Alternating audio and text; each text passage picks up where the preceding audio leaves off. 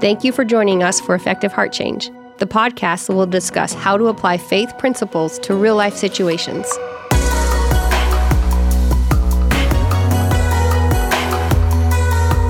This is Effective Heart Change. And now, your co host, Matthew. Welcome back, folks. Thanks for joining us today at Effective Heart Change.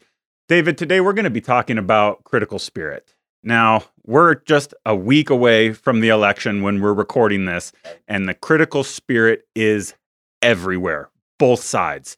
What do you think is the main driver behind this critical spirit? I'm going to go to what I call a knowledge and competency value. People who have a tendency towards being critical of others, what they care about at a high level is doing things right, understanding the right stuff. Now, let me tie that back to the Beatitude, which is Matthew 5 8, which is, Blessed are the pure in heart, for they shall see God. I mean, how can you be any more competent, any more full of understanding, any more full of wisdom than if you correctly see and understand God? So, blessed are the pure in heart, for they shall see God. It's interesting, God's pathway to knowledge and competency is actually being pure in heart, humbling yourself, coming at God in a different way. But our culture doesn't believe that. Our culture really takes knowledge as its own thing, or it takes skill and training as its own thing. And so there's almost like this exalting of knowledge and competency at a level, at a cultural level. And then you get into what, what I've talked about before. We become a productivity culture.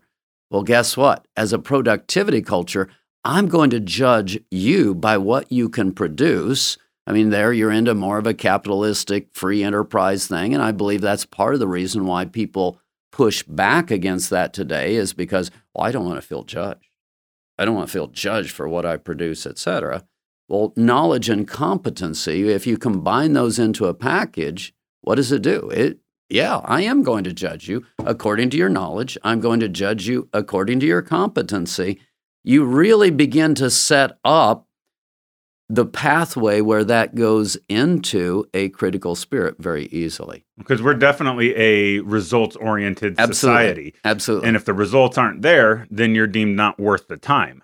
So if if we're supposed to be pure in heart and the Lord's version of wisdom is so much different than the world, how do we exist doing it the Lord's way in a society that only respects the world's way? How do we how do we flip that? Uh, it can be difficult. Uh, the the values clash at such a high level, but in a sense they don't. I mean, I, I would feel like me personally. I can remember literally laying on my bed of a nighttime when I was fairly young. I, I, I can't really quantify that. I just remember I had a basement bedroom, and I can remember laying there and God, God put something there where I was just crying out, God, give me a heart of wisdom. Give me a heart of wisdom. And so that was going on at a very early age. So I had that, God, I believe, put that desire there for me to pursue Him and to pursue His understanding. For everything godly, there is a worldly, fleshly, natural man parallel. And the natural man parallel of that is knowledge. God, give me knowledge. I, I want to have more knowledge than the guy next to me. In fact, 1 Corinthians 8 1, it, it goes into what does knowledge do? Knowledge puffs up. So the tendency when we have knowledge, if I have knowledge, I'm smarter than you. The tendency we have with knowledge is to elevate ourselves and to put ourselves into a place of judgment, i.e., critical spirit. So as soon as I have knowledge or as soon as I have competency, then I begin to judge life in all of that area. A lot of times, people today in the whole political speak, they get really upset over some of the language towards free enterprise or capitalism, et cetera. Well, there is actually a link here when you start thinking about that, that that tends to take people into a place of judgment. If, if, if I produce better than you, if I know more than you, then I now have a right to sit in that seat. Now, if we go back to what the Bible talks about, blessed are the pure in heart, is the pure in heart going to go into that kind of a vertical kind of a judgment? And I'm going to say no, because what does love do? Love literally takes a look at the greater good. Love starts taking a look at outcomes. Love values every single person. So if I'm doing the pure in heart kind of knowledge, if I'm doing the pure in heart kind of competency, it looks different. It feels different because I'm more looking, really, maybe even from an administrative point of view, I'm looking at team. So, is that something that on a regular basis, do you find yourself struggling with that? Because you've just laid out that you were seeking wisdom from a young age. You run the Omega Project and you are in a position of authority over a lot of people. And most people generally regard you as the smartest person in the room or the most knowledgeable, especially with uh, the biblical things. Do you struggle with slipping in and out of critical spirit, or how have you found a way to stay grounded and not become puffed up with your knowledge base? I struggled it at a much higher level than I ever knew. One of the neat things I learned early on that the measure of a man in, in Christ is humility. So I can remember the decade of the 90s where I, I call it whack a mole. It was like a, something would surface in me that was a pride thought, and I'd, I'd you know, it's whack a mole. I down, down, down, down, you know. So I spent a decade really working specifically on that area. And after a decade of working on it at a very high level, I'm not sure I made much progress. Because when you're trying to work on your own humility, guess what? It, it, it's just, it's counterproductive. Self defeating right there. It is. It's like I'm my own judge at that point. I'm the, I'm the guy that's doing that. Now, what happened, what really turned that around, we, we went through a very difficult time in the church. There was a, a split, and so there was a lot of difficulties during the church from about 2000 to 2003. That was incredible for me in that it was a terrible time of suffering. We've talked about that. It was a time of suffering. It was a time of struggle. It was a time when, when almost nobody was reaffirming me that I was doing right or that I had knowledge or that I had understanding. And so I'm in a place where suddenly I'm having to own failure. I'm having to own struggle. I'm having to own all of that stuff. What was interesting as we came out of that time, I started having several people came up to me with this following statement You're not as arrogant as you used to be. That's a good thing. Well, no. That's kind of like, when did you stop beating your mother? Backhanded compliment. Exactly. It's kind of like, what do you mean I'm not as arrogant as I used to be? I wasn't arrogant. I spent an entire decade trying to keep myself in humility. You know, I mean, I, uh, that that was kind of what was going on. But I had learned enough, grown enough to say thank you, and to be polite and to take it back to God.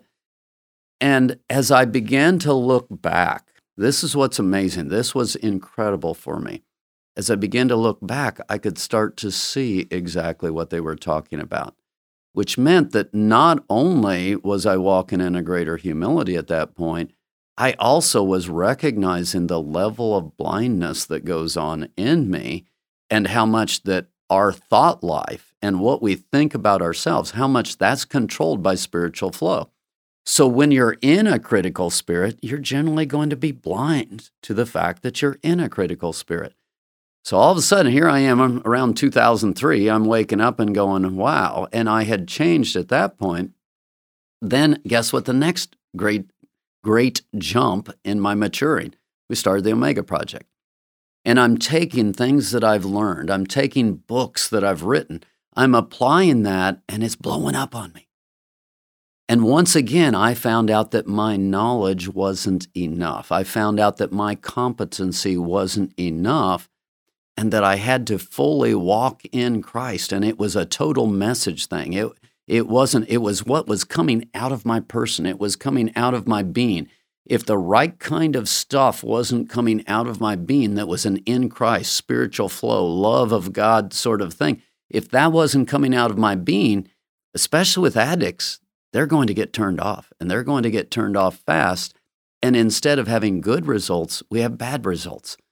So I went through a period of time where I learned very quickly that my knowledge, my competency really wasn't worth a whole lot. and I had to get that surrendered to Christ and learn to walk in Christ, i.e., back to, had to walk much more pure in heart. So, for people just in their everyday jobs, when they're struggling with things like this, it almost sounds like don't even aim for the knowledge or the competency part, work on the pure in heart first and let the knowledge and the competency come from the Lord helping you with that. Is is that what I'm understanding correctly? I like the pure in heart first. I am a knowledge and competency guy. Uh, one of the things I will say from time to time, I'm angry, and, and that's a, I don't know if that's an overstatement, but I'm angry at the church in that we haven't done the knowledge and competency, competency stuff at a high enough level. So we're not able to help addicts. We're not able to help someone in depression. We're not able. So I want us as a people of God to grow in our knowledge and competency. That's not that's not the issue. I, I'm there. I have a heart. I seek after it day after day, and I, and I work at that. But what's so much more powerful when you talk about the pu- do the pure in heart first. My greatest knowledge and competency comes when I hear from God. In a situation, if I go with my instinctive reaction as a knowledge and competency person, if I go with my instinctive reaction, it tends to come out of David. When I learn to buffer that and slow that down and combine it with what I call a listening ear towards God and a waiting on God, and I slow the process down, it's amazing how different that, even the same words come out. My message changes because it's more of a humility message. So, yes, I have to get back to pure in heart. Blessed are the pure in heart, for they shall see God. Let's go back to motives. What's, what's pure in heart? It's about motives. So, a knowledge and competency person very quickly will use these words Well, let me show you. Let me teach you. Let me educate you. Well, as soon as you go into those words, where are you going spiritually? And what is your message to that other person? I'll guarantee you that message that's going to that other person, they're going to be turned off by it. And so the very knowledge and competency that you think you're sharing with that other person, it's not getting there. And you might want to look yourself in a mirror because this is the way people work. So you can be angry at the other person for being inferior or for not caring about wisdom or not caring about knowledge. And, you know, if they were just like me, they would get this message. You can be angry at them if, if you want to, but this is the way people work. So if this really is the way people work, quit playing the fool, look yourself in the mirror, and figure out, I need to speak a better message. So all of this, it, it really does tie in back together. And yes, and yes, being pure in heart is incredibly important in terms of just moving into true competency, true ability to communicate well. I can't do that unless I'm in that more pure in heart. And then the pure in heart wakes up the humility. And I mean, next thing you know, all, all of the different facets that we're talking about start working together something that you said really struck a chord with me. You can be using the knowledge that you have and you can be telling somebody the right thing, and yet there it's not going to be received. So this happens to me frequently. I want to help people. I am also a knowledge person and I really pride myself, which is maybe not the best words to choose in this context. well, at least the way I talk about pride, yes. I enjoy being able to know things and research things, but when I uh, a lot of times try to share that because I am so black and white about things, people get turned off frequently. Now, I've tried to temper that with gentle words, but just like you said, it almost doesn't matter the words that you're using. So, for someone like me that is truly trying with a good intention, but it's still not being received the right way, I know it's not all me, but it is part of my issue. How do I work on that so that I can be received better to help other people through different things that I've learned? The best word that I can give you is value.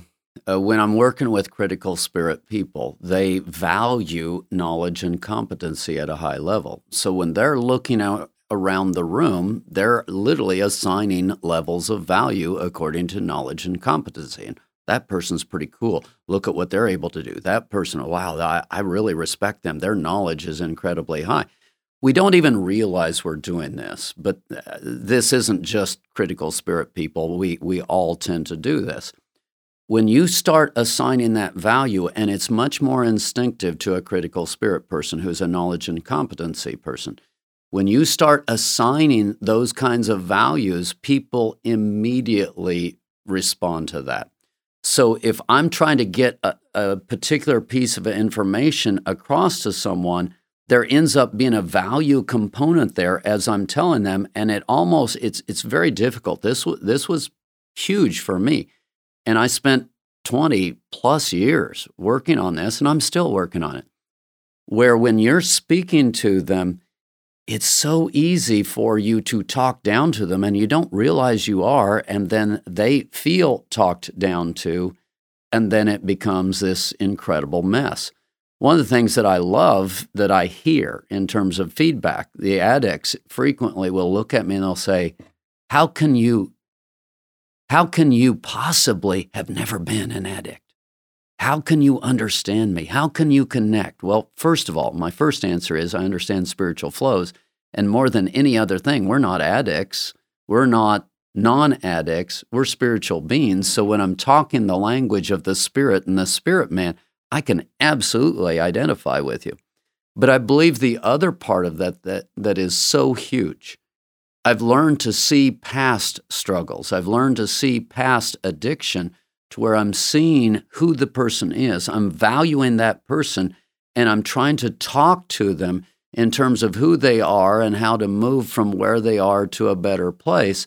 They're not hearing the criticism as much as they're hearing the encouragement towards growth. They're feeling valued. And so, knowledge and competency people, what happens in our culture?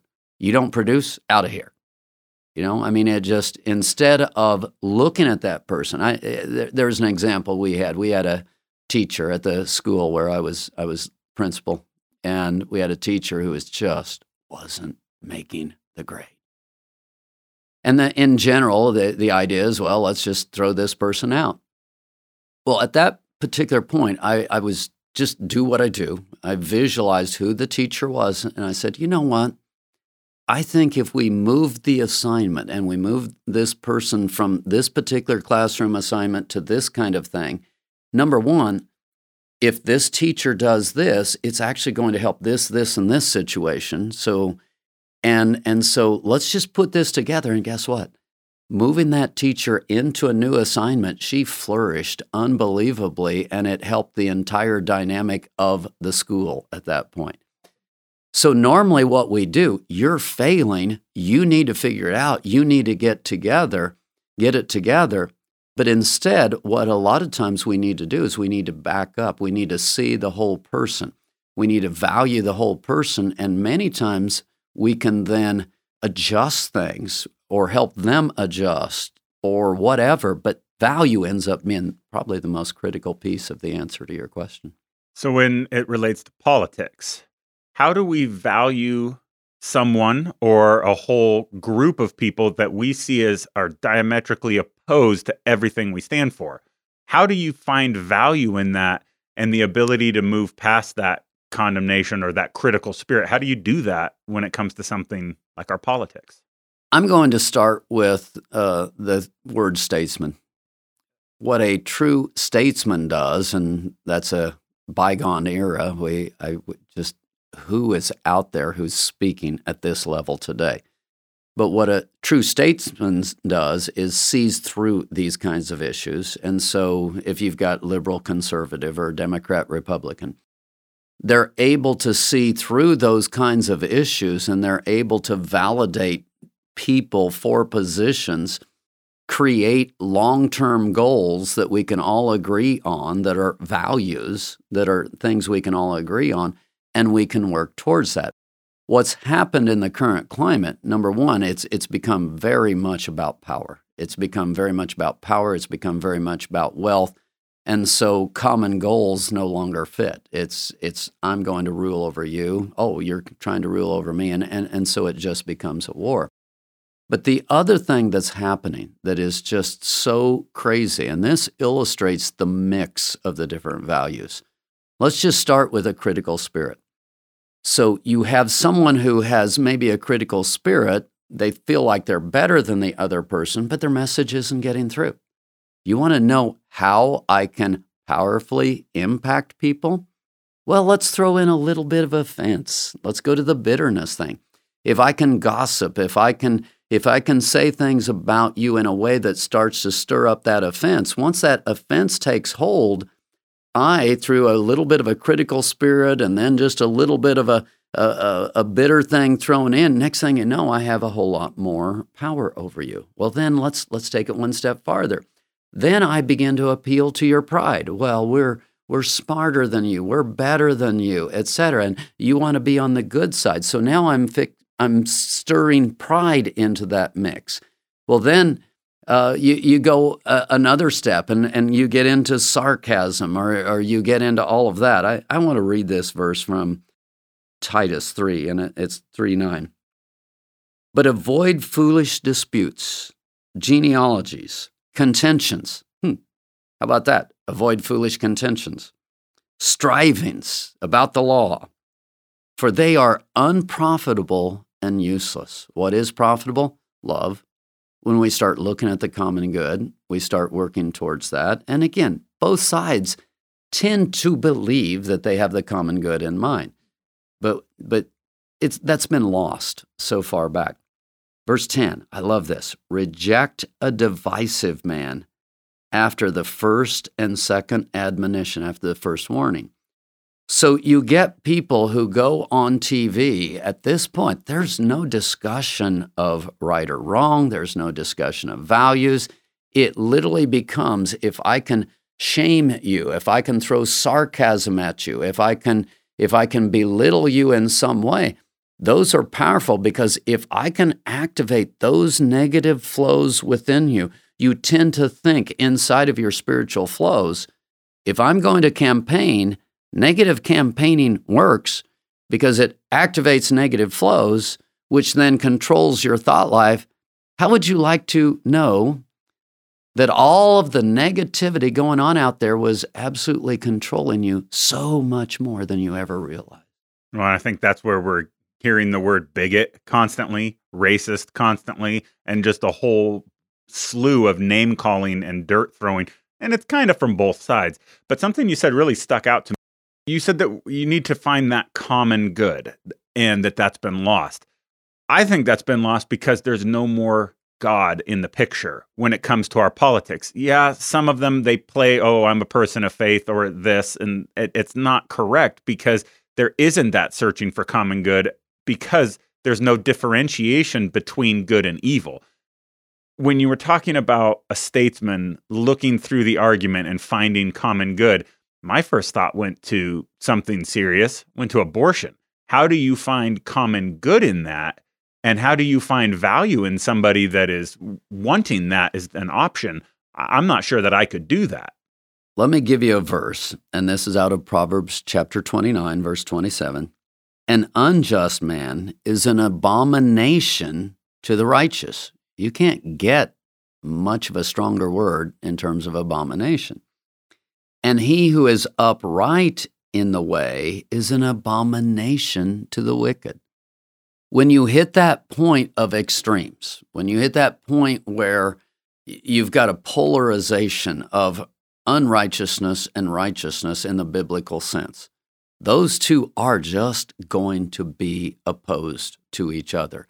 And there is a level at which there is going to be a war and it is going to be a power fight, and you really almost can't avoid that. And frankly, that is some of what's going on in our nation. There is a level where some of the really ungodly things are being exalted to such a level. And if you speak up anywhere, any way against that, then you become an abomination yourself. And, and much of the language that's going on really highlights that. So part of my answer is you can't get away from that. Part of my answer is, you, you know, that's where our nation is. And I don't know that we can go anywhere apart from a level of war, so to speak. And I'm not talking actual war, not necessarily even talking about ideas, but when I stand up for the things of Christ, it's offensive to a certain group of people. And that's what I mean by war, because as a believer, the way I do it matters. I am not allowed to go out there and to be a jerk. I'm not allowed to go out there and be offensive and belittling. If, if I go back to what I talked about in the last segment, if I'm using sarcasm, there's a level at which, within biblical parameters, that sarcasm is actually even used in Scripture. So there's a level at which sarcasm communicates well. But now let's take the word sarcasm and let's move it to the level of scorn. The Bible talks about cast out the scorner. Huh, cast out. There's no solution for that one. I literally, that's back to the war. That's the abomination back and forth. Cast out the scorner, cast out the divisive person, and the contention will stop. It'll just shut down. So there are those things that are just at a high enough level that we've got to stand. And, and this is what scripture talks about the spiritual warfare passage in Ephesians 6. I don't strike back. I don't come back with like kind of response. That's why I brought up the idea of the statesman. I stand. I stand with godliness. I bring the arguments that I need to bring. I vote. I bring legal authority the best way I know how to do it in a way that's that's not vengeful, to do it in a way that is not uh, striking back or hurting. Now, there are many people today who have the eye for an eye, tooth for tooth. They don't realize what that passage is. That passage was to limit vengeful behavior, which is you you strike my eye, I'm taking two from you there was an acceleration of vengeful behavior. There are a lot of people who believe in an acceleration of vengeful behavior as their way of exercising power. The godly person cannot do that. The godly person has to live within the zone of love and life and building the good of the whole. So, this all goes back to heaping coals on the head of your enemy and showing God's love even in difficult circumstances, something as serious as abortion, we need to take a firm stance against it while at the same time trying to see what their value that they're holding to and why they think it's important, but while still standing with the biblical principle. Is that kind of the correct idea? Ultimately, I believe heart change is the key if I have to force you into a behavior, that behavior is A, limited. And when I'm done forcing you or I lose the ability to force you, I'm going to get a rubber band effect and you're going to swing the other way at a very high level. So ultimately, if I'm not able to love you, if I'm not able to build trust with you, I'm not bringing the influence I need to bring to, to cause there to be heart change and I will lose the war of the heart. I will rubber band you to the opposite place that I'm hoping to influence you to be. So yes, absolutely. That's that is so powerful. I have to bring the message. I have to stand. I have to stand without flinching, but I can't do it back to critical spirit if I do it in a way that I'm better than you. I have truth and you don't have truth and the other person feels put down, now we have a problem. Now, we do have a problem, period. If you go to John chapter 3, verses 20, 21, right in through there, what happens when the ungodly person is confronted with righteousness? They will feel put down, period.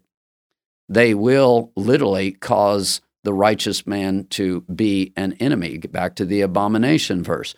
So there's a level at which you can't prevent that from happening. But I'll tell you what, there's a level at which you can accelerate it at a very high level. And as believers, we are not to accelerate that response. We are not to allow them to be able to look at us and go, see, he's just as much of a jerk as I am. Why should I follow Christ? No, there needs to be absolute integrity in our responses.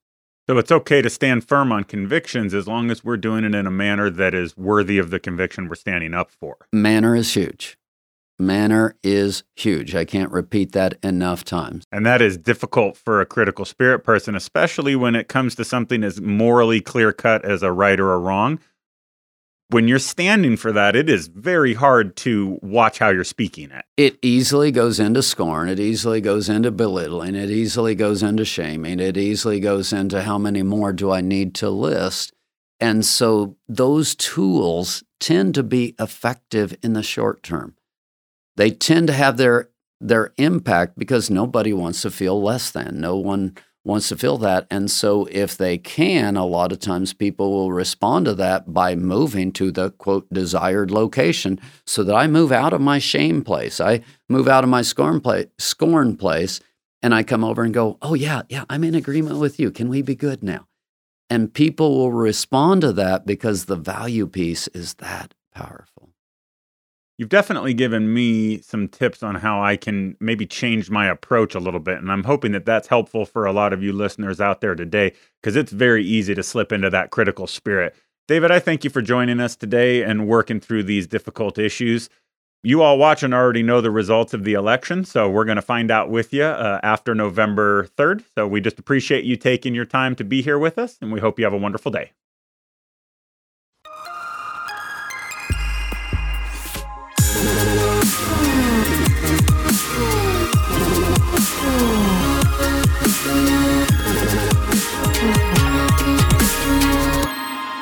Video production, editing, and audio by Matthew. Set design and setup by Ashley. Content recorded live at Studio 104.